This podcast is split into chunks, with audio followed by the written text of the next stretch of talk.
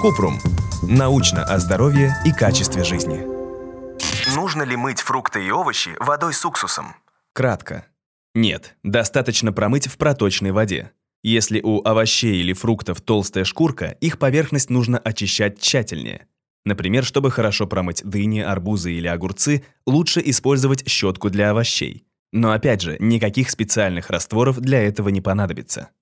Подробно. Мыть овощи и фрукты с уксусом или моющими средствами не нужно. Бактерий от этого меньше не станет, но у фруктов или овощей пористая структура. Они могут впитать вредные химические вещества, а это может быть опасно для здоровья. Кроме того, при этом изменится вкус продукта. Как правильно мыть овощи и фрукты? Перед приготовлением еды и после мыть руки теплой водой в течение 20 секунд.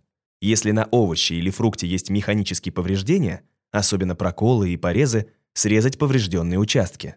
Поставить овощ или фрукт под проточную воду и аккуратно потереть. При этом нет необходимости использовать мыло или другое моющее средство. Использовать чистую щетку для чистки овощей, чтобы очистить твердые продукты, например, дыни и огурцы. Мыть даже те овощи, которые собираетесь чистить.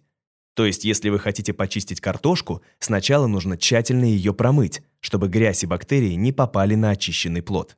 После мытья высушить фрукты чистой тканью или бумажным полотенцем, чтобы уменьшить количество бактерий, которые могут быть на поверхности. Удалить крайние листья с кочана салата или капусты.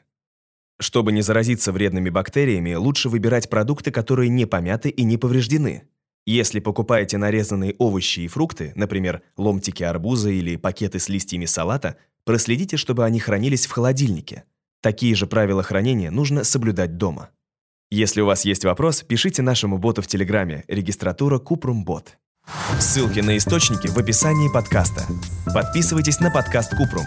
Ставьте звездочки, оставляйте комментарии и заглядывайте на наш сайт kuprum.media. Еще больше проверенной медицины в нашем подкасте «Без шапки». Врачи и ученые, которым мы доверяем, отвечают на самые каверзные вопросы о здоровье. До встречи!